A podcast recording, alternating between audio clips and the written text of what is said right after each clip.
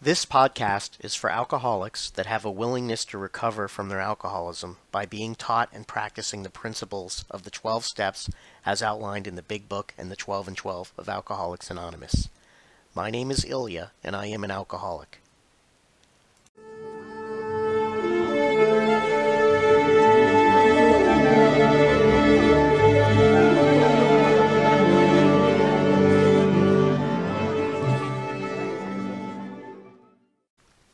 Page XIII, foreword to first edition, first paragraph. We of Alcoholics Anonymous are more than 100 men and women who have recovered from a seemingly hopeless state of mind and body. To show other alcoholics precisely how we have recovered is the main purpose of this book. For them, we hope these pages will prove so convincing that no further authentication will be necessary. We think this account of our experiences will help everyone to better understand the alcoholic. Many do not comprehend that the alcoholic is a very sick person, and besides, we are sure that our way of living has its advantages for all.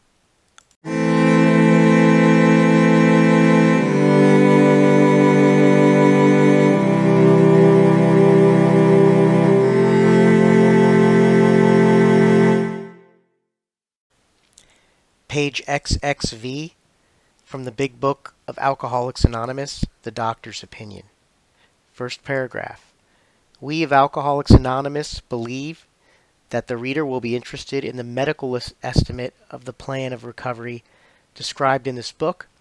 Convincing testimony must surely come from medical men who have had experience with the sufferings of our members and have witnessed our return to health. A well known doctor chief physician at a nationally prominent hospital specializing in alcoholic and drug addiction, gave Alcoholics Anonymous this letter. The letter can be read in full from page XXV through XXXII. The letter was written by a friend of Alcoholics Anonymous, his name was Dr. William Silkworth. Dr. William Silkworth was a highly regarded medical physician who worked in an institution that helped or tried to cure alcoholics. And he could not. The letter explains that he endorses AA and that the problem is beyond human aid. So this prestigious doctor is admitting that he has no solution other than the one outlined in this book publicly in a letter. Therefore, it's important to understand the opinion of somebody who has had experience working with thousands of alcoholics that he could not help. So, yes, it is an opinion, but it's based on an entire career of trying to solve the alcoholic problem. So, that being said, on page XXVI,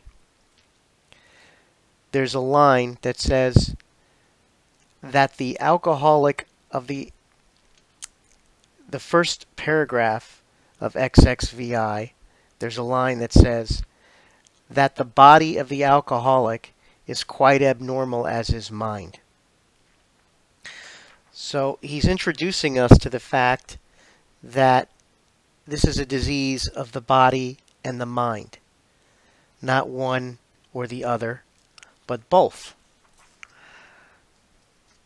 Therefore, we have to understand how it affects us physically and mentally. And in order to do that, he describes what's involved when we take the first drink. If you go to page XXVIII, the last paragraph, it states men and women drink essentially because they like the effect produced by alcohol. The sensation is so elusive that while they admit it is injurious, they cannot after a time differentiate the true from the false. To them, their alcoholic life seems the only normal one. They are restless, irritable, and discontented unless they can again experience the sense of ease and comfort which comes at once by taking a few drinks, drinks which they see others taking with impunity. After they have succumbed to the desire again, as so many do, and the phenomenon of craving develops, they pass through the well-known spree stages of a spree, emerging remorseful with the firm resolution not to drink again. This is repeated over and over, and unless this person can experience an entire psychic change, there is very little hope of his recovery. So, he's explaining to us that we drink for the effect.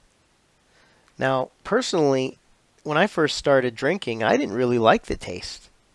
Uh, I always put it down when I took sips uh, out of my father's wine glass or uh, a scotch that happened to be on the table from uh, an elderly person who drank scotch.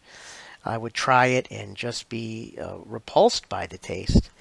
And then by the time I was uh, 15 and I managed to um, to consume two Budweisers, um, I was in love with the effect, never the taste. I grew to like the taste of certain beers and certain beverages, but I never uh, drank any alcohol for the purpose of taste. I always drank first and foremost for the effect of the alcohol. And uh, over time, I had no idea um, how injurious this was. Um, I could not tell fact from fiction, or as he, as the doctor says, true from false. Um, I didn't know that uh, the alcohol was a progressive disease and that I was an alcoholic when I was drinking early on. Uh, I knew that it affected me differently than most of my peers, but it was worth the effect, um, and I didn't want to know the truth, even if uh, I had to learn about the alcoholic condition, um, I didn't care. I was going to drink for that effect anyway. Um, so over a long drinking career, it did feel like, you know, drinking was normal, that everybody drank. Um, if it wasn't uh, the type of crowd that I wanted to associate with, it was because they weren't drinking. Um, so all of my friends were alcoholics, were hard drinkers, because I uh, spent so much time with them, I thought that that was a normal way of life after a long period of time. And uh, throughout my life, uh, restless irritability and discontent emotions were always um, a part of me. My emotions um, could not be tempered without an alcoholic beverage or relief from some sort of other addictive behavior. Uh, and over time, um, drinking became my addiction of choice. And uh, I did not get the sense of even ease and comfort um, from anything else that uh, I can think of that came immediately once I took a few drinks. Um, everything was calm and I was relaxed and I was able to deal with uh, with other people and uh, move through life pretty smoothly with uh, the effect of alcohol uh, ingested in, in my mind and body. Um, and then after a while, I you know I saw people taking drinks without any punishment. That's what impunity means, without punishment. And um, you know, I wanted to be like them. I would black out, and I would not be able to uh, to uh, to control my drinking every time. Uh, most of the time, I uh, I would either black out or um, I would drink till I passed out, um, and others would be able to have a few drinks and put them down. Um, when I was restless, irritable, and discontent, um, the phenomenon of craving continued to develop, and uh, I'd go through a drinking binge or a spree, as uh, the doctor calls it, um, do something regretful and remorseful, and feeling that uh, this this alcoholic problem needed to stop, and I would make a resolution and mean it that I would never drink again, and I would repeat this cycle over and over again. Um, and uh, after a period of time, uh, I would uh, not be able to even enjoy my drinking. So, what is one to do uh, unless they break the, the cycle? And it says here that um, without a complete psychic change, uh, there is very little hope from of my recovery, which main, mainly means that there's no, not, no hope. Um, but uh, I certainly cannot drink um, and get miserable very quickly, but I don't consider that a, a recovery, um, according to um, what the book promises in the foreword towards a useful and whole contented life. Um, so I need to understand that this disease um, requires treatment, uh, whether it would be alcohol uh, or the program outlined in this book. Um, he reads for those on who have recovered on the second paragraph, excuse me, the first full paragraph of XXIX. On the other hand, and strange as this may seem to those who do not understand, once a psychic change has occurred, the very same person who seemed doomed, who had so many problems he despaired of ever solving them, suddenly finds himself easily able to control his desire for alcohol the only effort necessary being that required to follow a few simple rules. Okay, so this is someone who has recovered um, and has experienced a psychic change, uh, someone who's doomed um, and never thought that he'd be able to solve the drinking problem, let alone every other problem in his or her life. Um, all of a sudden is able to control the desire, which is another word for obsession, uh, as long as uh, this uh, individual followed a few simple rules. Well, what are those rules? Well, the rules are the steps. Uh, alcoholics uh, don't like rules or authority or directions. So, um, a long time ago, Bill Wilson was told by the rest of the members of the group that we got to change it to suggestions because an alcoholic won't listen if we tell him what to do. So they changed it to suggestions, um, um, and it was noted that that was objectionable by Bill. And he does sneak in the word directions a couple times um, later on in this book. But uh, the the uh, the point is is that a newcomer won't listen to authority or directions or rules. But uh, the doctor is clearly stating that uh, the steps are these rules that um, are, are the, uh, the program itself. Um, so, that being uh, said, they um, continue on with the letter and explain that uh, we need to be able to overcome our cravings um, with the help of a spiritual uh, power. So uh, that means that the alcoholic cannot fix themselves with knowledge alone. Um, the program is a spiritual program, as I stated earlier in the uh, prior podcast. It is a, uh, a program that requires uh, a power greater than oneself to recover, uh, but that power will come up in a subsequent uh, um, podcast. But uh, the step does state that it is of one's own understanding. So uh, for now, we're focusing on the problem, and the problem is this disease that uh, centers in the body and the mind. Um, another important paragraph uh, on page XXVIII uh, frothy, it's the second full paragraph. It says frothy emotional appeal seldom suffices. The message which can interest and hold these alcoholic people must have depth and weight. In nearly all cases, their ideals must be grounded in a power greater than themselves if they are to recreate their lives. So there uh, is Dr. Silkworth endorsing the spiritual nature of this program.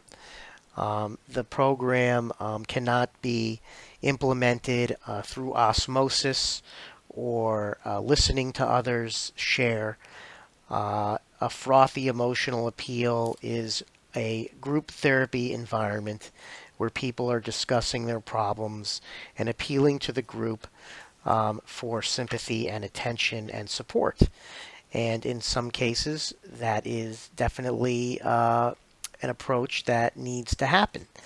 It is a part of the process of recovery is sharing and um, using the fellowship uh, as a support structure, but it does not suffice. We are lo- we are talking about long-term recovery um, in this book, not short-term recovery. And short-term recovery does work if you uh, if you if you tell others your problems in a group setting, but eventually, without uh, depth and weight, um, depth meaning a higher power, and weight meaning the 12 steps, it says he says in nearly all cases, okay, their ideals must be grounded in a power greater than themselves if they are to recreate their lives. So that means that we have to uh, change entirely, change our thinking, change our uh, belief system, change our uh, ideas and all of our concepts about what we think this disease is, uh, and admit what it really is, and and uh, recreate our lives um, and become reborn, if you will, uh, into a, a, different person that thinks, behaves, and acts entirely different than they once did. Um, and this is a program that is a life program. It is not an overnight program, but the doctor is uh, making it clear that uh, these uh, steps are necessary um, in order to achieve recovery and long-term sobriety. Um, so, I, I recommend that uh, you, you, you, you read this letter in detail. Um, there are uh, other paragraphs in here that are uh, important but the high level overview from the doctor um, explains that uh, this is a, uh, a disease that cannot be solved um, just on human aid. You need a power greater than yourself, uh, and this is coming from somebody who is a non-alcoholic, who uh, who has worked with hundreds of thousands of people, um, implementing treatments that did not work. And uh, Bill Wilson is somebody that uh, Dr. Silkworth knew. And uh, Bill asked for his endorsement, and he did get it, and that's why it's in the literature. So uh, we will move on in the uh, in the next um, podcast to um, read more about alcoholism and discuss the moving parts of the disease that one can identify with um, coming from another alcoholic, which is Bill Wilson.